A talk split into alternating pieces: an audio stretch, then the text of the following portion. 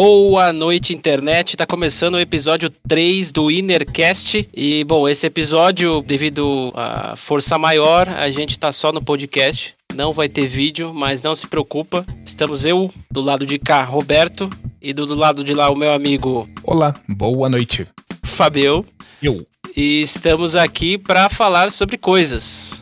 O tema você já sabe porque você já leu aí no título do episódio. Então é basicamente isso. Se você puder dar uma passada lá no nosso canal, que você vai ler na descrição aí do podcast, e se inscreve lá no canal. Se inscreve aqui no podcast também para você ouvir várias dessas e outras besteiras. E vamos seguir. Fabio? Eu. Bom, isso não é nem tema, né? Terra plana não é tema, né, cara? Terra plana não é tema. Eu acho que eu entendo como é que isso foi parar na pauta. Era mais uma discussão sobre a importância de opiniões quando elas são, entre aspas, controversas dessa forma. Não que essa seja realmente uma controvérsia, cientificamente não é, mas a ideia era conversar sobre isso, sobre a importância e peso das opiniões, sendo elas opiniões inteligentes e estudadas ou meramente achismo? É, não sei se você tá entendendo, mas você vai entender agora. A gente resolveu falar desse assunto porque o Giovanni, que é um dos integrantes do podcast, compartilhou um vídeo no nosso grupo do Telegram. Um vídeo, acho que do Quebrando o Tabu, que é um programa do GNT é um programa também. da GNT no YouTube.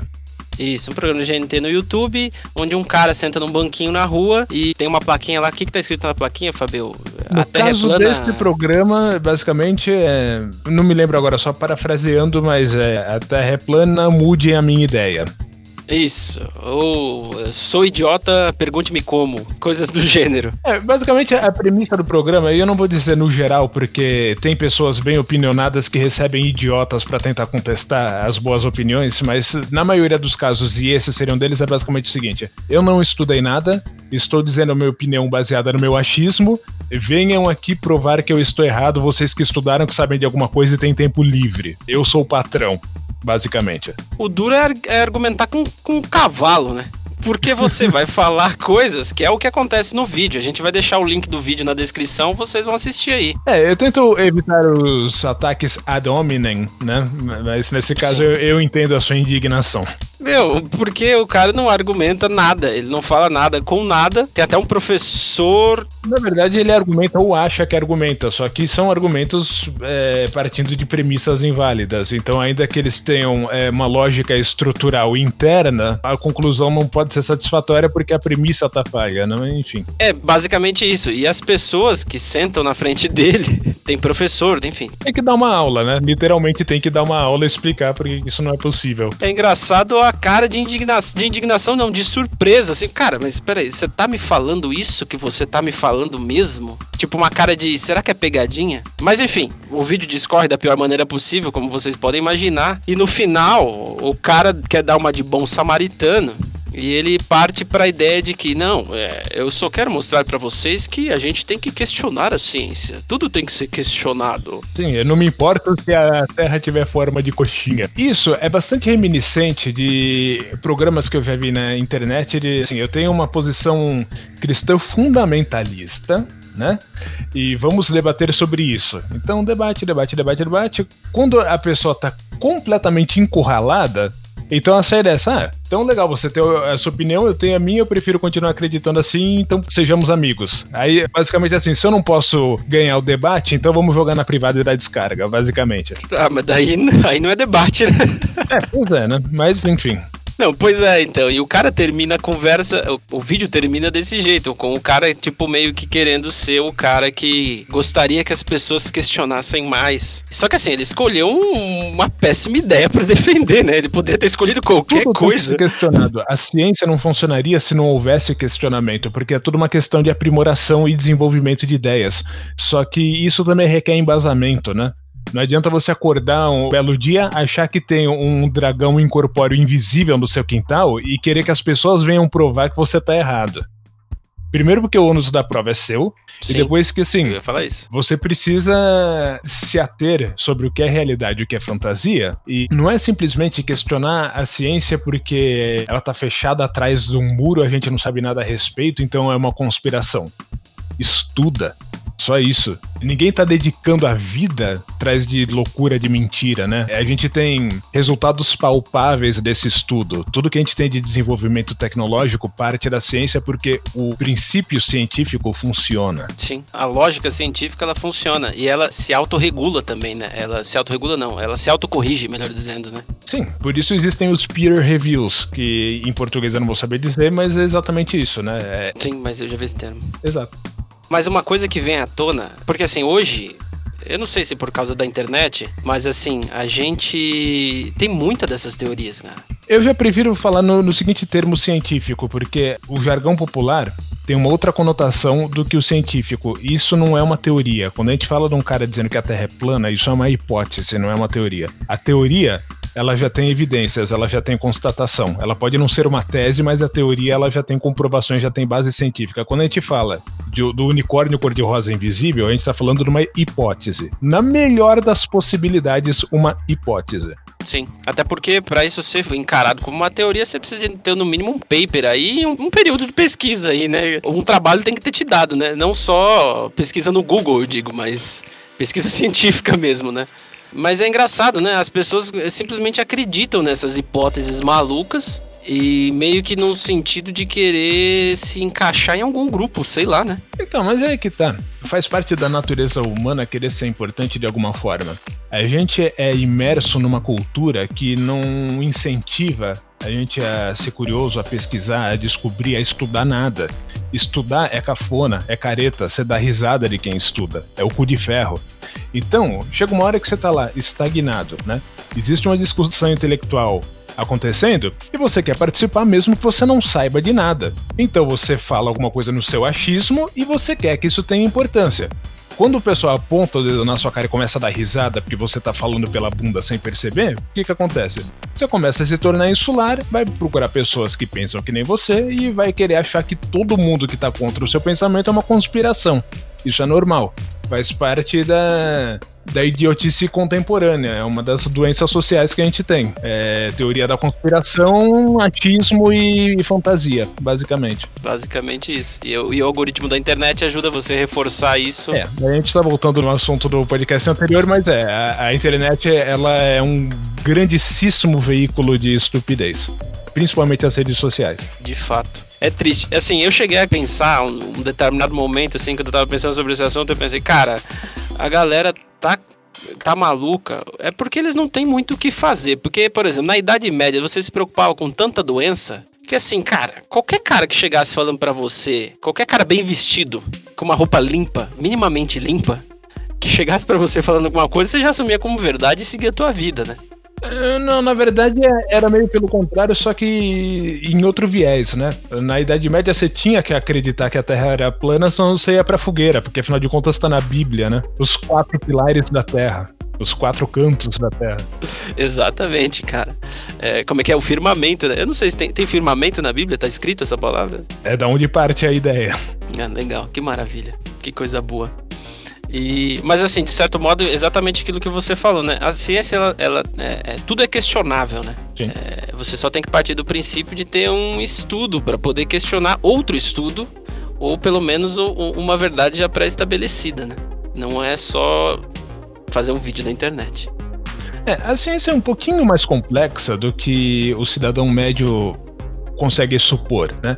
Quando a gente fala de questionar, é o seguinte: se você tem um, uma pesquisa científica publicada, é óbvio que foi feita uma pesquisa, foram feitos testes, foram feitas diversas coisas em termos de desenvolver aquela ideia, certo? Então, quando a gente fala de questionar, normalmente está tá falando isso pode não se dar por causa de algum erro matemático ou alguma é, hipótese dentro dessa pesquisa que não foi levada em consideração ou alguma coisa estatística que não foi bem avaliada. Não quer dizer que a ideia inteira vai ser jogada pela janela porque eu acho que XYZ. Isso não é questionar.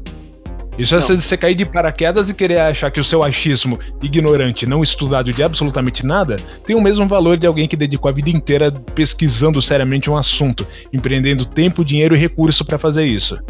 De fato. É, então, é o que você falou, né? As pessoas, elas, é, é uma das outras, uma das perguntas que eu até fiz ali na pauta.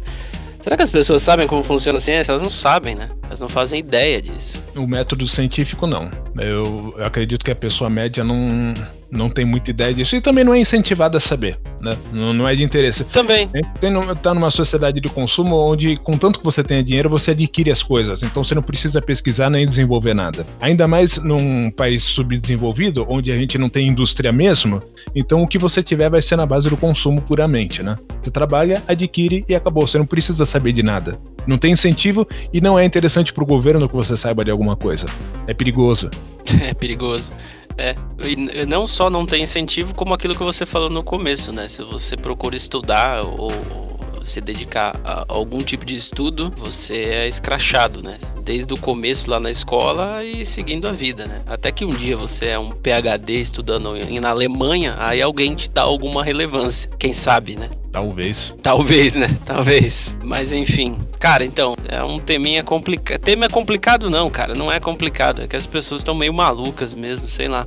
Ou sempre foi assim e hoje a gente sabe porque tem internet. E a internet deu voz, né? É, basicamente, sim. Eu, eu acredito que assim, hoje é mais fácil a gente constatar essas facetas da natureza humana do que simplesmente ser uma coisa emergente. Só tá melhor veiculado. É claro, tem um aspecto que é o de exacerbar e radicalizar essas ideias, porque tendo isso como veículo de comunicação e as câmeras de eco, o negócio se torna mais extremo, né? Então nisso existe uma participação ativa da internet que não havia antes. Mas não quer dizer que as ideias fracas como essas não, não ocorriam antes. Sempre ocorreram. Sempre existiu. É, bom, a, a internet catapultou, né? E aí também ajudou a angariar mais devotos desse tipo de. E essas, na verdade, essas ideias anticientíficas de geocentrismo, terra plana, etc e tal, teve uma ressurgência, na verdade. Até mais ou menos meados da década de 50, é, era meio até constrangedor você expor isso em público, né?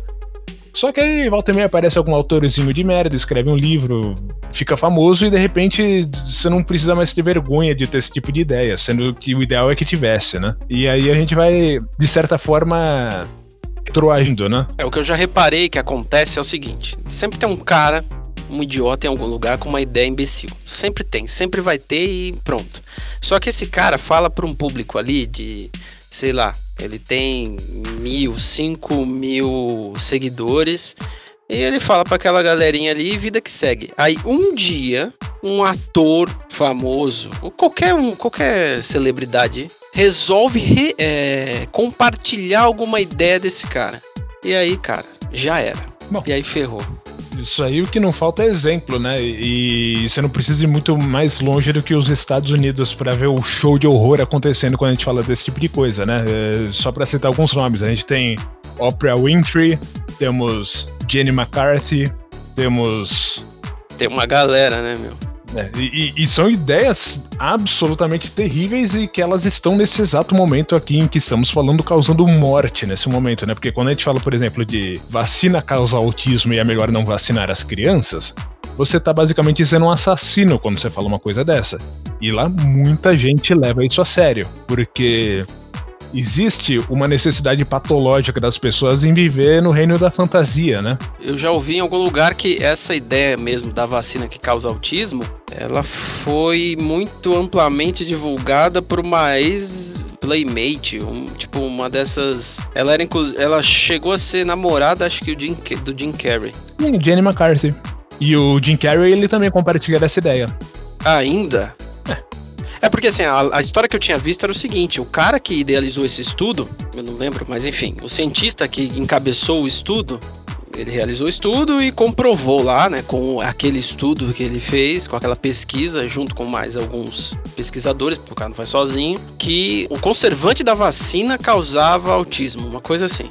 E aí, beleza, tudo bem, aí a ideia, enfim, foi amplamente divulgada e todo mundo ficou sabendo e deu aquele bafafá, não sei o que, só que de repente, porque assim, você passa pelo escrutínio dos outros cientistas do mundo inteiro. Sim, o peer review que a gente tava falando. É. E é onde o negócio vai por água abaixo. É, e aí o negócio, a galera começou a questionar, e aí os outros pesquisadores que estavam junto no estudo tiraram o nome, falaram assim: ó, oh, isso aqui tá fraudado, isso aqui tá errado. Sim, aí você vai levar em consideração que a substância não está sozinha, é, ela é só um conservante para vacina, então é uma porcentagem pequena de uma quantidade que já é pequena, que é percentualmente irrelevante.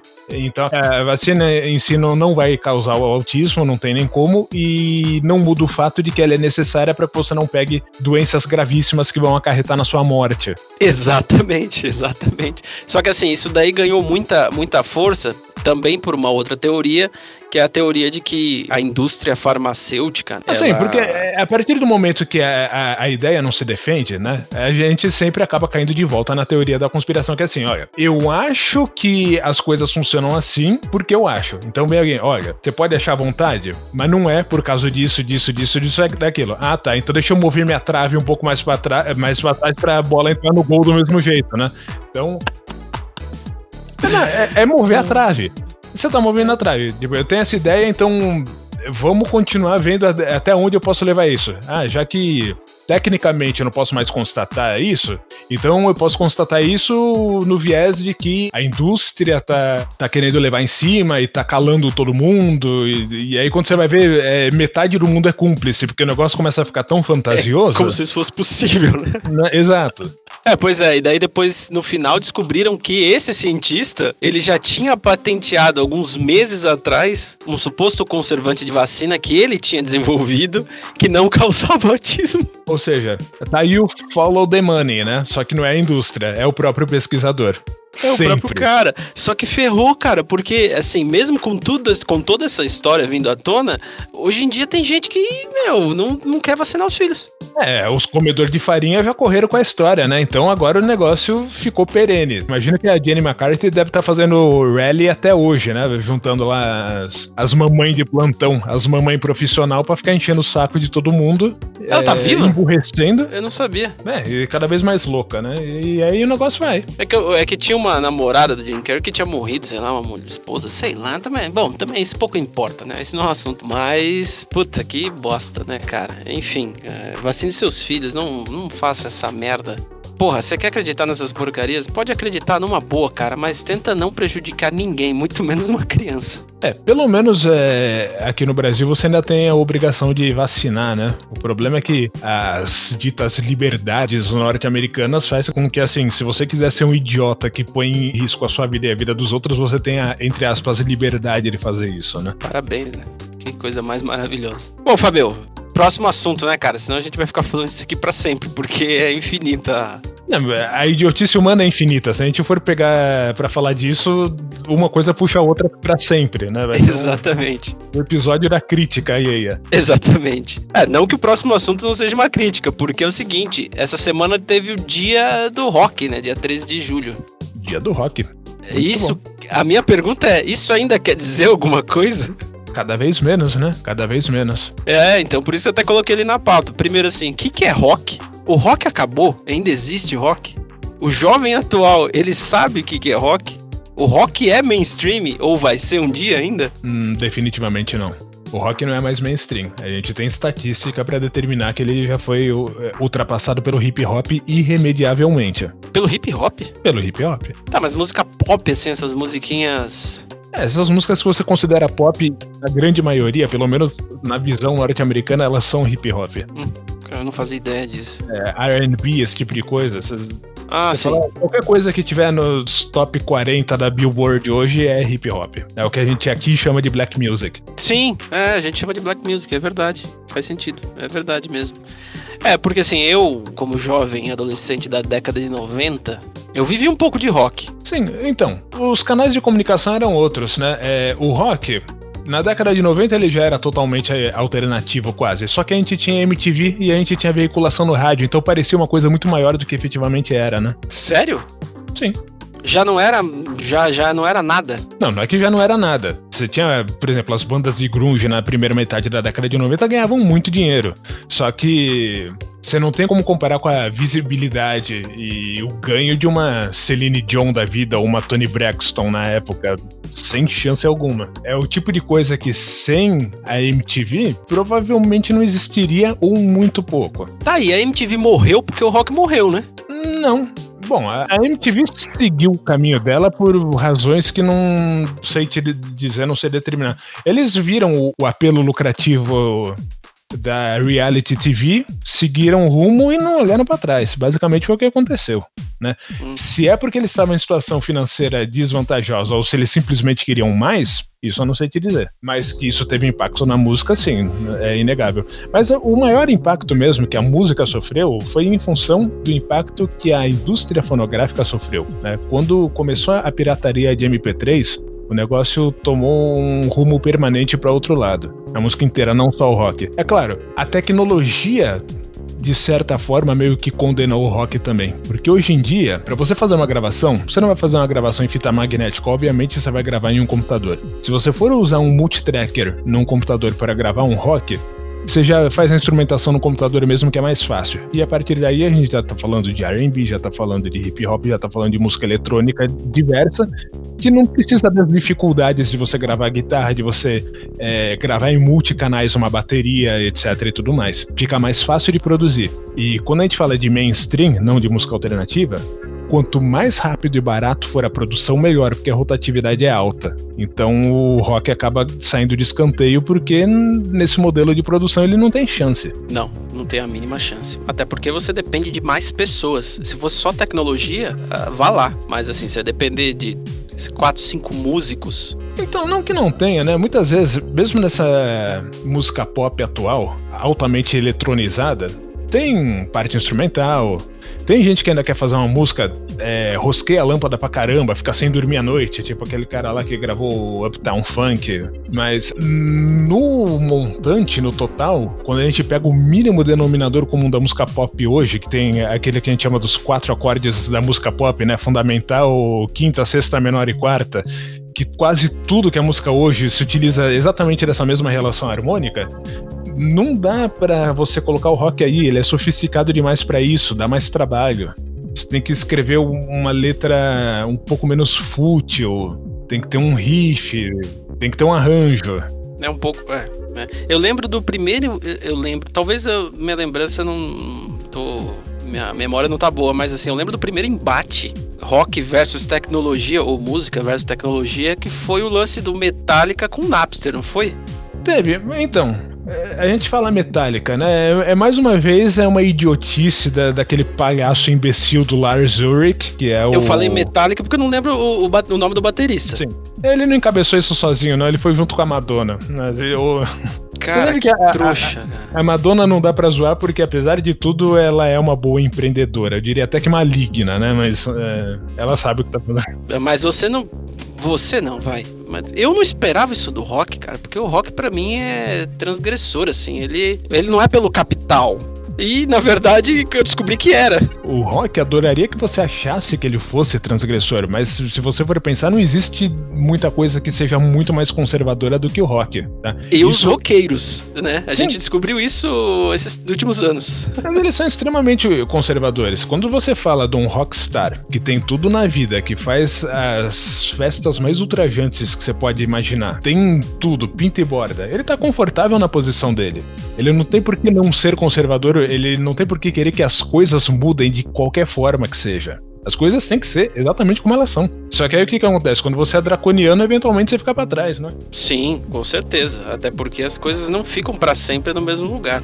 Eu lembro desse, desse episódio do, do Metallica com, e o versus Napster, que assim, ele, eles exigiram na justiça que o Napster mandasse, é, disponibilizasse os nomes de todo mundo que baixou uma música deles chamada Disappear, acho que era uma coisa assim. É, é o, era o, o palhaço, do... ele quis correr atrás dos próprios fãs na corte. Individualmente. Que maluco, cara. Aí eu lembro que é o seguinte, aí o Napster, o cara do Napster falou assim, não, ok, você quer todos os nomes? A gente vai mandar. Só que ele não mandou num CD. Ele mandou em papel, impresso. Ótimo.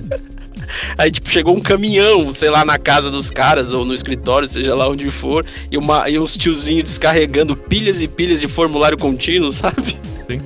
pra entregar para eles, cara. E eu achei muito uma sacada muito legal, assim. Só que, assim, a gente fala que no Brasil tudo acaba em pizza, né? No, no meio corporativo, no meio de quem tem dinheiro, tudo sempre foi uma pizzaria em qualquer lugar do mundo, né? Hoje o Lars Ulrich e o CEO do Napster, eles são amigos. Eu não sei se você sabe disso, né? Eu não fazia ideia disso, cara. E eu garanto, garanto não, não tenho certeza, porque não, essa informação é uma loucura que surgiu na minha cabeça aqui, mas assim, com certeza esses músicos que um dia reclamaram de compartilhamento, hoje eles têm participação, um monte de empresas de tecnologia. Spotify, então, esses caras devem ter participação. Meu. Então, o que que acontece? A gente entende o rock como uma coisa transgressora, uma coisa da juventude rebelde, não sei o que, não sei o que lá, por quê? Porque isso era a visão dos tiozinho que já era tiozinho na década de 40 e 50 quando o negócio mais ou menos começou. Só que mesmo naquela época, né, quando a gente fala do precursor do rock que era o rock and roll, ele já era extremamente formulaico, ele era uma modinha né? A gente fala os Bo Diddley da vida, os. Toda aquela galera que tava fazendo é, as modinhas de bailinho na década de 50, era aquelas musiquinhas primeira, quarta, quinta e primeira, né? Quinta dominante e primeira. As músicas elas eram meio que iguais, né? Que nem você pega, tipo, música sertaneja com aquela terça sofrida dos caras cantando, gemendo que nem cabrito. Não que fosse isso, é, era uma coisa muito mais sofisticada musicalmente, mas elas se pareciam, né? Era um produto já naquela época. E na década de 70 é, foi comodificado, né? Aí já era. Então, mas de tempos em tempos, falando de música, não só de rock, mas de tempos em tempos surge uma fórmula que acaba dando certo, chamando atenção e aí, tipo, isso vira um gabarito para qualquer outro cara fazer música. Sim. Né? Todas as subdivisões, né, os subgêneros do rock são mais ou menos isso, né? Quando a gente fala da entrada do punk, entrada do grunge, entrada do new metal. Eu não queria falar de rock, mas falei de rock, é isso aí mesmo, cara. Uhum. Cada, cada subdivisão de gênero aí é, é, uma fórmula. É uma fórmula. É uma fórmula que foi inventada. O próprio, eu lembro, da minha idade, eu lembro do Nu Metal, que quando surgiu era uma coisa um pouco diferente assim, tal, e aí. É, até, até se tornou uma caricatura de si mesmo, né? Ah, vamos colocar a guitarra sete semitons abaixo, né? Aí depois, ah, vamos inventar guitarra de sete cordas. Hoje tem guitarra de oito cordas. Você tem um contrabaixo ali, sabe-se Deus pra quê, né? Então virou uma caricatura de si mesmo, o New Metal. Não, não é à toa que hoje em dia é... o pessoal tira sarro, né? Até em muitos meios o Mesa Bug é considerado um amplificador ruim porque ele tá intrinsecamente ligado ao New Metal e o New Metal é uma coisa ruim, então o Mesa Bug tem que ser ruim também. Na cabeça de muita gente. Era isso que eu ia falar, na cabeça de muita gente, que não é, né? É um puta do não. equipamento foda, né? Eu lembro que na, é, quando eu era adolescente tinha o emo, surgiu o emo. Eu lembro assim que falei. Então, isso aí eu não vou comentar, porque se for só pra falar mal, eu prefiro não falar nada, né? Mas manda brasa. Não, tudo bem. Não, é que assim, eu lembro que era um bagulho tosco, tosco, ruim, ruim, ruim, ruim. E eu pensei, ah, ué, isso daí vai durar cinco dias, cara. Tudo bem. É. Velho, hoje, os caras, os músicos, ah, vou chamar de músico, eu não. Enfim. Os caras da época do emo, hoje os caras são gente importante, assim. Eles são apresentadores de algum lugar. Um é produtor de não sei o que. Tem um, o maninho lá, o vocalista de uma banda chamada Fresno. Esse cara tá em todas aí, já apresentou Rock in Rio e Escambau, cara. Sim. Putz, caramba, então deu certo, né, meu? E hoje é engraçado. Bom, tudo bem, é que marcou uma época e daí, depois de um tempo, vira nostalgia. E nostalgia acaba sendo bom mesmo que era ruim. Então tem gente que hoje que lembra com saudade do emo, assim, do Fresno e dessas bandinhas, Glória, sei lá, essas bandas, essas bandas emo aí antigamente. Eu lembro, o que mais que eu... Ah, tá. É, eu lembro quando o Rage Against the Machine acabou, eu fiquei triste porque eu sou fã. E Sim. depois de um tempo surgiu o Audio Slave. Com Chris Cornell. Com o Chris Cornell, que é um que era um puta de um cara, né, cara? E eu, fal, eu falei, não, eu lembro que assim, eu falei, cara, que louco, surgiu uma banda de rock da hora, mano. Sim. Ok, era uma banda que já existia com vocalista que, né, não foi uma banda que surgiu numa garagem. Mas é muito interessante por causa da proposta, né? Se você for pensar no Rage Against the Machine, é basicamente um, um, um rap rock, né? Tipo, é, era um... Sim uma guitarra de riff com um vocal de hip hop, basicamente. E quando você coloca o Chris Cornell no lugar do De La Roca, é, é outra coisa. Vira uma banda de rock, inclusive razoavelmente melódico. Aí você pensa assim, pô, o Tom Morello, ele faz mais do que riffs. Ele toca Sim. músicas mesmo, composição, né? E aí você vê a versatilidade dos caras. Sim, o sim. Chris Cornell não precisa de apresentação, só o range vocal do cara já, já diz tudo que você precisa saber sobre ele, né? Mas é, é muito interessante. Inclusive, uma das coisas mais marcantes, eu não sei se você viu no YouTube, mas todo mundo diz que é de arrepiar a coluna, é uma apresentação da banda nova, dos resquícios do Audioslave. D depois eles se juntaram lá com um, uma galera para fazer. Qual que é o nome da, do grupo agora? É... Então, eu tô, eu tô tentando lembrar.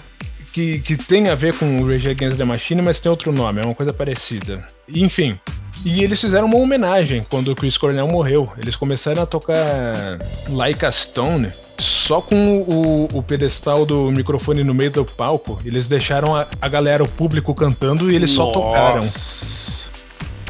Até me arrepiei aqui só de você falar. Uhum. Cara, isso deve ter sido incrível. Sim. É, é, mas então, eu falei do Audioslave porque é a última banda que eu lembro. Então, o que, que acontece? As coisas evoluem, né? O rock não acabou de vez. Como ele já era, desde a década de 90, uma coisa é, alternativa, apesar de, com, de que com melhor veiculação, então ele tá mais escondido hoje. Mas ele ainda existe.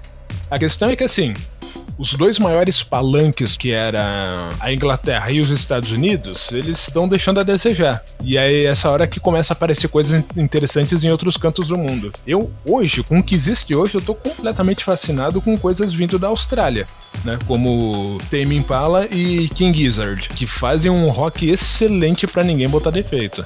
Pô, Tame Impala é uma puta de uma banda legal, cara. É uma puta de uma banda legal, mas assim. Apesar de que é só o Kevin Parker, mas é uma banda legal. Justamente por causa do Pond, né? O que também é uma banda fantástica. Só para te explicar, o que que acontece? Tame Impala é um projeto do Kevin Parker, ponto. Ele compõe, ele toca, ele grava, ele canta, ele faz tudo. É ele. É um cara que faz isso? Ele é o Tame Impala. Ah, vai te catar, mano. Pra fazer a apresentação, o show? Ah, e mais, ele é baterista acima de tudo, né? No show ele toca guitarra, mas ele é primordialmente um baterista. Por isso que você vê que tem um, aqueles baita daqueles riffs de bateria na música dele, né? O projeto se chama Tame Impala e tem uma banda que faz parte, que são os, os músicos de apoio que tocam no show junto com ele. Essa banda é uma banda sozinha sem ele chamada Pond que também tem umas músicas arregaçante. E eu acredito que alguma track ou álbum deles o Kevin Parker produziu. Ah. é, então, mas eu acho um puta de um som legal. Mas assim, cara, eu tô falando que não é o rock que eu conheço, mas assim. O que mudou foram as prominências, né? Vamos dizer assim, o que tem de rock hoje tem muito mais ênfase no eletrônico do que na parte instrumental, se é o que você tá querendo dizer. É isso que eu tô querendo Mas o que que acontece? O que mudaram foram as proporções. O rock tem sintetizador desde a década de 70. É que a gente pensa no rock como sendo uma coisa em que a guitarra é central, né? Sim. E ela não necessariamente deixou de existir, ela só foi pro banco do passageiro e a gente tem mais sintetizador, né? A parte de composição, ela não necessariamente mudou muito, né? Depende. Porque existem tantos subgêneros, não dá para dizer que uma coisa parece com outra ou deixa de parecer, né? O rock é uma coisa imensa. É, eu tô baseando toda a minha fala aqui num, num período de vida que eu tive e que eu escutei rock, mas assim, pessoas mais velhas na minha época poderiam dizer que naquela época não existia rock. O rock foi algo de, sei sim, lá, outra sim, década. Sim, Sempre tem isso, né? Sempre vai ter o, o fã de Deep Purple que vai dizer que o que veio depois não é mais rock, né? Exatamente. o problema é que o que veio depois é são seis gerações, né? Então é muita gente. Eu, coloquei na pauta, não sei se você viu ali, Fabio. Greta Van Fleet, você já ouviu essa banda? Já. É plágio? Olha, cada um acha o que quiser.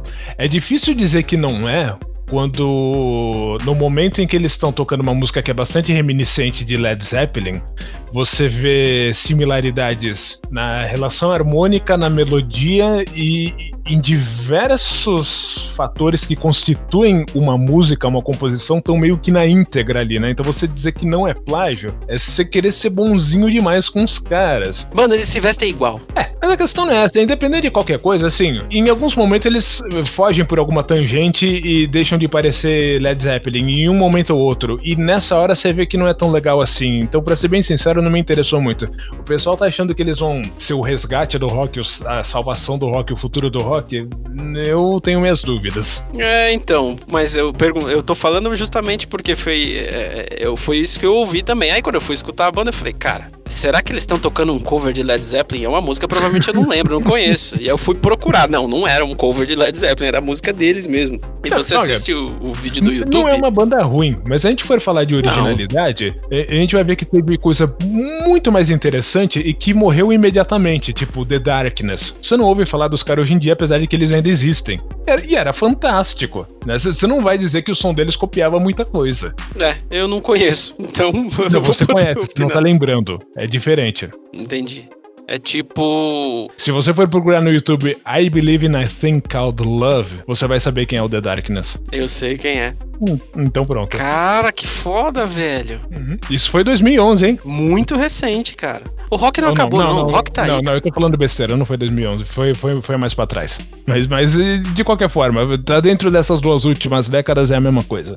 Bom, enfim, cara, eu gosto de Tame Impala. Eu fiquei surpreso em saber que era um cara só. Esse cara manda muito bem, esse cara é foda. Sim, sim, sim, sim, sim. Muse é rock, mano. Aliás, por falar em news de rock, agora falando de janeiro de 2020, você tá sabendo do Slow Rush, né? Que foi o último álbum que ele lançou agora depois do Currents. Ah, sim, ok. Uhum. Mas eu só escuto o Current. É, é mais disco do que rock, só que também é muito foda. É, não, mas eu só, eu só escuto. Eu, eu já, já cheguei a escutar esse, mas eu. Eventualmente eu volto.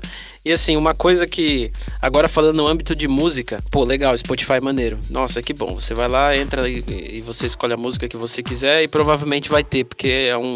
Os caras têm um, um arquivo gigante de música, né? Sim. Só que é o seguinte, cara. Ninguém escuta mais álbum, né? É, o pessoal vai dar um play aleatório, né? É. E, e também ninguém faz mais álbum. Né? É, o álbum perdeu sentido, na verdade. Bom, quando a gente fala de LP e vinil, o álbum já estava deturpado. Você sabe por que, que a palavra álbum existe? Não faço ideia. Porque Agora na época do deixou- disco de cerâmica, que cabia o quê?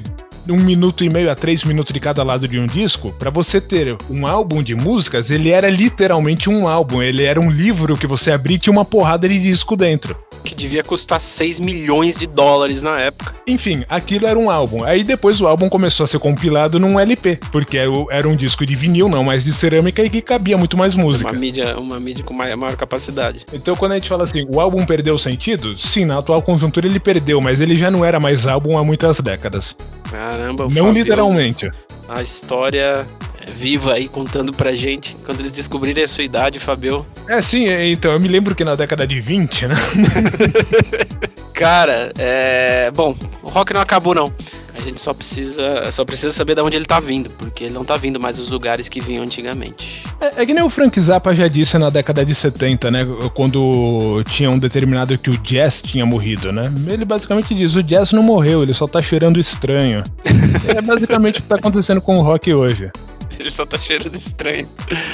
E com essa excelente frase, a gente vai pro próximo assunto aí. Vamos lá. É, já que o rock tá cheirando estranho, vamos sair desse, desse papo. Fabio, uma dúvida, cara. Você não é muito de assistir série, você já falou isso no episódio aqui. E nem Sim, filmes. Eu vou dar uma opinião completamente pelo lado de fora. Que bom, porque é o seguinte, com a quarentena, a galera ficou em casa, muita gente ficou em casa. No Brasil nem tanto, mas nos outros países teve um pessoal que chegou a respeitar essa parada de quarentena. Sim. Pouca gente, mas teve um pessoal que chegou a respeitar. Enfim, eu tava lendo uma matéria do Canaltech, não é, não é recente essa matéria, e lá eles dizem que eles publicaram, na verdade, um- uma estimativa realizada por um site americano chamado Kill the Cable Bill, que é tipo um site que promove streaming. Certo? E eles promovem também a luta contra a TV a cabo. Eu não sei porquê. É, Alguém é contra Kill isso. the Cable, né? Já diz o nome. É, é o Que nome é- já diz. deve ser um trocadilho com aquele filme do Quentin Tarantino, né? Kill Com Bill. certeza. Kill Bill. Kill the Cable Bill.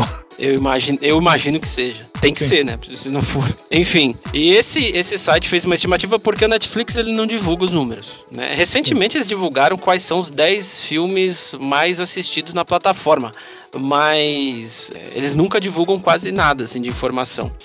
Sim. E aí, de acordo com a estimativa esse que esse site fez, o povo americano, o público americano de streaming, ele consumia duas horas em média por dia de streaming em 2019. Ok. Em, em 2020, passou de três horas de Certo. consumo. Uhum. Legal, tá todo mundo em casa, a galera tá assistindo tudo que tem pra assistir no streaming. É, não só tem mais tempo pra assistir, como começa a depender disso daí pra passar as horas, né? Sim, pra poder se entreter. Exatamente. E aí, qual que é o contraponto? O contraponto é que é o seguinte: tá todo mundo em casa, inclusive quem produz série, Sim. filme, enfim, teve um monte de produtora aí nos Estados Unidos, em Hollywood mesmo, tudo fechou. Pois é, você falando disso, eu fico tentando imaginar como é que deve estar hoje em dia a situação financeira da Rede Globo, agora que eles não podem mais filmar novela, né? Cara, então, eles estavam eles eles estavam fazendo, eles, essa novela das oito últimas deles aí, que tava totalmente diferente, eu tô assistindo, by the way.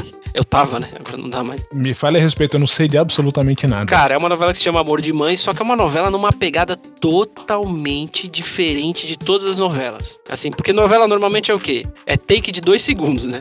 Então o cara fala A, já corta o cara, e aí a outra pessoa fala um outro A e já corta. Por quê? Porque a atuação, né, não é lá essas coisas.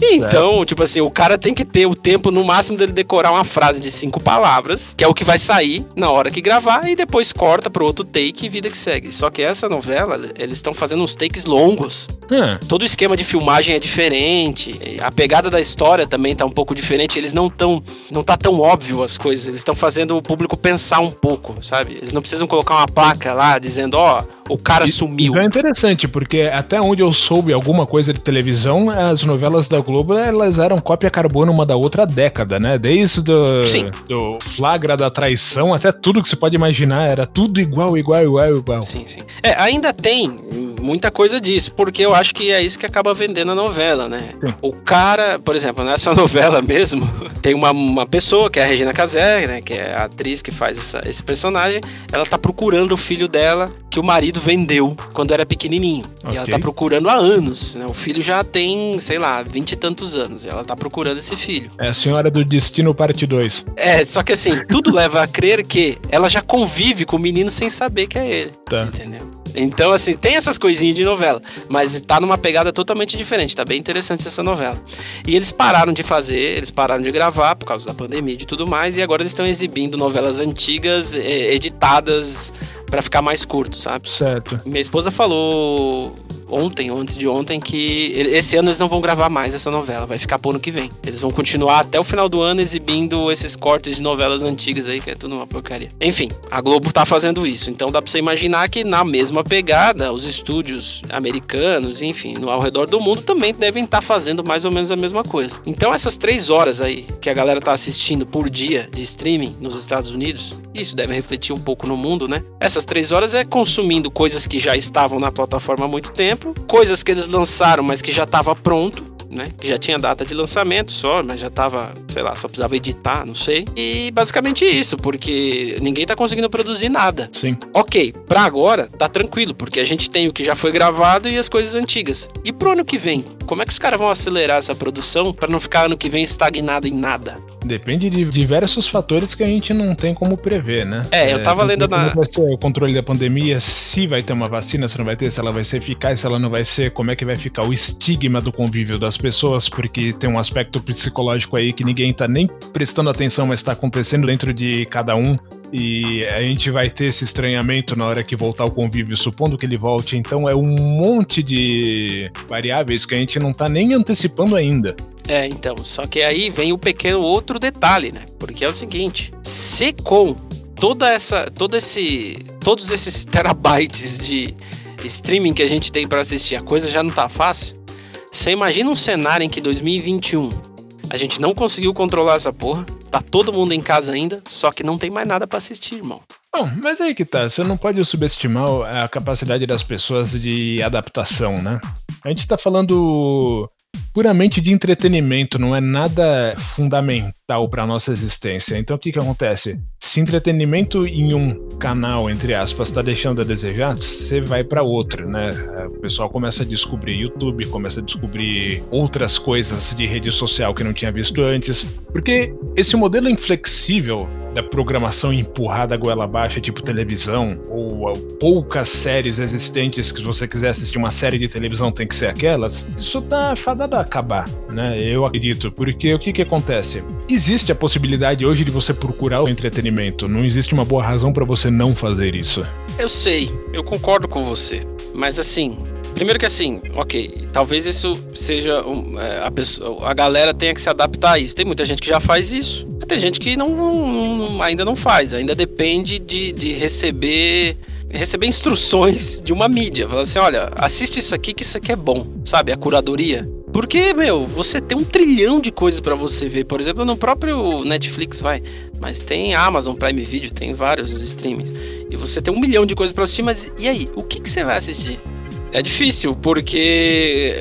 Pô, você coloca ali num filme que de repente os primeiros 10 minutos tá chato pra caramba. Mas é um puta de um filme. E aí você deixa de assistir, enfim, talvez se fosse uma mídia como a televisão, que você fala assim, pô, não tem alternativa, eu vou ter que assistir esse filme, senão eu não vou assistir nenhum, você poderia descobrir alguma coisa interessante. É difícil dizer porque, veja, eu nunca fui um grande aficionado do cinema, né? Então, o buraco que isso vai acarretar, para quem gosta da mídia, é uma coisa que eu não consigo imaginar. Mas assim, outras formas de entretenimento elas se criam ciclicamente, né? Tudo bem que fica uma coisa mais nichada, mas você sempre vai ter com que se divertir. Eu não sei se você já ouviu falar no Angry Video Game Nerd. Não. Tá, o Angry Video Game Nerd é uma criação de um cara chamado James Rolfe. Ele apareceu no YouTube em 2006 com esse formato e talvez ele não seja o pioneiro. Eu conheço alguns casos que apareceram antes do que ele, fazendo exatamente essa mesma proposta, só que ele foi o mais notório. Ele tá no YouTube até hoje, que basicamente é o seguinte: pegar jogos de 20 anos atrás, tipo Nintendinho, no caso de 2006, né? Sim. E fazer um review escatológico esbravejando que aquele jogo era muito ruim 20 anos depois, e a graça sendo que, meu, isso foi há 20 anos atrás, que relevância isso tem hoje. Só que o cara é carismático, né? A forma como ele faz isso parece que você tá sentado no sofá dele jogando videogame com ele, né? E aí ele faz review das coisas, ele mostra as coisas de uma forma engraçada, irônica, que é fantástico. E ele angariou milhões de fãs que acompanham ele até hoje por causa disso. E, e isso se tornou um formato, um produto de vídeo no YouTube que muita gente faz, muita gente copia, que é o você ser um angry reviewer, angry gamer, né? Que, Eu não que sabia que tinha esse termo, sério. tem. E isso é uma coisa que já tá com 15 anos de idade. Nossa. tá vendo? É É engraçado. uma, é uma comunidade inteira na internet. E isso é só um caso. Aí tem coisas que a gente não sabe, porque obviamente a gente não é o, o target desse mercado, mas tipo, gente fazendo. Criando histórias com bonecos pra criança assistir. E também tá uma, Sim, uma baita uma tem, moda sim. de milhões de visualizações, né? Tem, tem muito. Minha filha assiste Vol- isso. Volta e meia aparece alguém que inventa alguma coisa. É claro que o que, que acontece? Tudo isso tá no YouTube, né? Vamos dizer, em termos de mídia, você não tem como comparar YouTube com Netflix ou coisas que o mundo inteiro assiste. Mas se deixa de haver essas outras opções, os olhares começam a virar, né? E aí, o YouTube é fantástico por causa disso. Por dia é criado mais conteúdo do que qualquer pessoa pode assistir. Você cria anos de conteúdo diariamente no YouTube, então sempre vai ter muita coisa. E aí tem aulas, tem culinária, tem hobby, tudo que você puder imaginar, jogatina, tá lá. E é o conteúdo que você cria em casa. Então o conteúdo sempre vai estar se criando. É só o método que tá mudando, né? Não vai ser aquela coisa ortodoxa do qual a gente tá habituado. É, é, o YouTube. é, é, assim, o YouTube é um universo. Um universo não. O YouTube são vários universos. Sim. Porque, assim, eu posso falar aqui pra você. Eu posso te dar uma lista aqui de 100 vídeos que eu assisti, é, sei lá, ao longo do último mês. E você não vai ter assistido nenhum. E você vai me falar 100 vídeos que eu não vou ter assistido nenhum. Sim. É muito louco isso, é muito conteúdo. Eu lembro de um E Não caso. só isso, né? Você pode não querer é, fazer a comparação de uma produção caseira com o- a, a indústria sim. pré-estabelecida, cinematográfica, etc e tudo mais. Só que o que, que acontece? Já tem um pessoal com uma notoriedade que já conseguiu capital suficiente para fazer uma produção de nível mundial no YouTube, de forma que essa produção não é necessariamente afetada pela pandemia. Não sei se você assistiu Kung Fury. Tudo bem que é um filme de, sei lá, 20 e poucos minutos, mas ele é um filme sem pôr nem tirar. É um filme. Mas é disso que eu tô falando, assim, a gente é um, são vários universos. E o exemplo que eu ia dar é que assim, numa época eu tava, minha mãe comentou comigo: "Ah, não, assisti um vídeo de um cara engraçado aqui no YouTube, né?" Já faz um tempo isso. Então assim, o fato dela assistir YouTube até me deixou surpreso. Falei, Nossa, tá assistindo YouTube senhora, né? Que legal. E aí eu falei: "Ah, tudo bem, mãe, tudo bem. Passa aí o vídeo depois eu vejo." Ah, não, esse cara aqui, o Whindersson. Eu nunca tinha ouvido falar em Whindersson. Eu falei, ah, deve ser um cara. O cara tem 10 inscritos. Não deve ser ninguém. Cara, quando eu olhei, o cara tinha 10 milhões de inscritos. E eu pensei, cara, como que eu consumo internet todos os dias eu nunca vi esse cara. Pra, pra mim é fácil é, não ter ouvido falar desse cara. É, por causa das minhas predileções, né? É, como o YouTube ele permite a gente personalizar, né, de, de certa forma, o, o, nosso feed, o que nos é oferecido, eu basicamente não tenho oferta de nada do que seja brasileiro, porque não é muito do meu interesse, né? Até porque. Não, quando... mas eu não, eu não digo nem a plataforma te oferecer, mas assim, no, no teu meio, do, dos teus grupos de, de, de WhatsApp, Tá bom, eu sou eremita, então. Me passou esse vídeo, sacou? E eu não, ninguém comentou nada desse cara. É um cara que já tinha 10 milhões de inscritos. Eu, eu só tô dando esse exemplo para mostrar que, assim, cara, o bagulho é gigantesco. Tem conta, como você disse, né? Por dia, é, os caras. É, os caras, né? O povo, as pessoas produzem anos de vídeo que a gente jamais vai conseguir assistir tudo. Então, talvez seja uma alternativa mesmo, mesmo que você não tenha produções de Netflix, de. enfim. E acho isso interessante por causa do seguinte, ó. Quem só consome, né? Voltando agora naquela parte do consumismo, né? Onde você não exercita a sua curiosidade intelectual porque você está puramente consumindo, quando você vai no cinema, a única coisa que você precisa fazer é assistir. Quando a gente fala de YouTube, você pensa assim, bom, tem um cara com uma câmera em casa fazendo isso, eu posso fazer também. E a partir Sim. do momento que a pessoa percebe que, olha, eu posso me gravar e se eu quiser mostrar uma dinâmica, uma conversa, alguma coisa, eu posso fazer diversos takes. Aí, aí você começa a entender, ver os problemas, solucionar esses problemas e entender a mecânica de como é que funciona a produção de um vídeo, de um filme, etc e tal. Sim. Já é bem mais interessante do que simplesmente consumir, porque aí você já está produzindo também. Ah, sim. No próprio. Tem esse, essa plataforma, essa rede social nova, que não é tão nova já, vai. Não sei se você já ouviu falar, que chama TikTok. Sim, sim, eu não vejo a hora de desaparecer, espero que não demore. Então, e é fogo, porque assim, é um bagulho, de, é uma rede social de vídeos.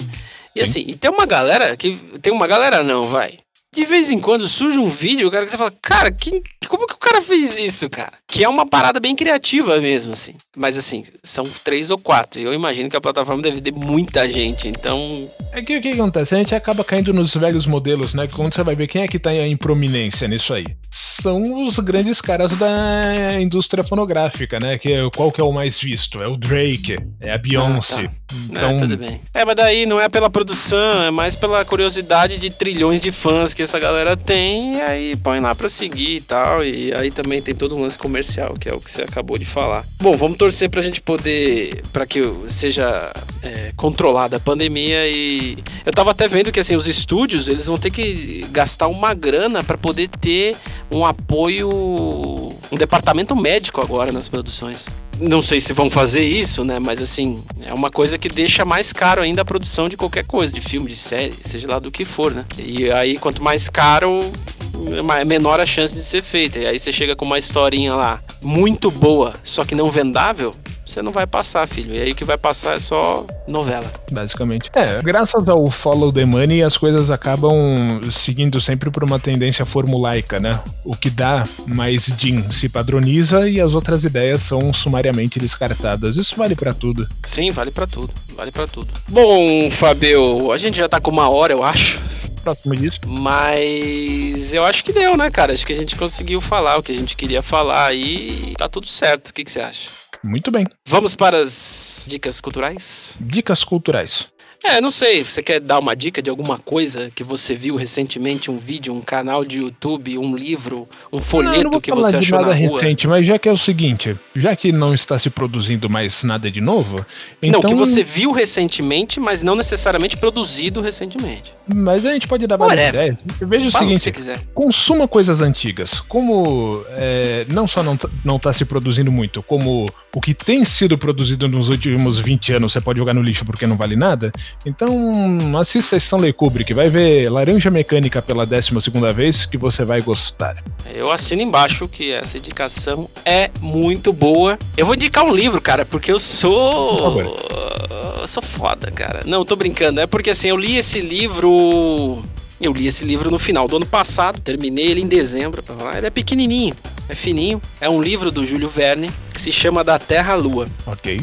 Só que assim, o Júlio Verne é um desgraçado Porque assim, ele não é um escritor. Ele é físico, biólogo, ele é tudo. Porque não é possível que uma pessoa consiga escrever dessa forma sem ser, sem ter todas essas profissões. Porque assim, o, livro da Terra Lua conta a história de uns caras que decidem mandar uma bola de foguete, de foguete, uma bola de canhão pra Lua. Ok. Só que o livro discorre cálculos, enfim, o cara dá um manual de como você mandar alguma um projeto para a Lua.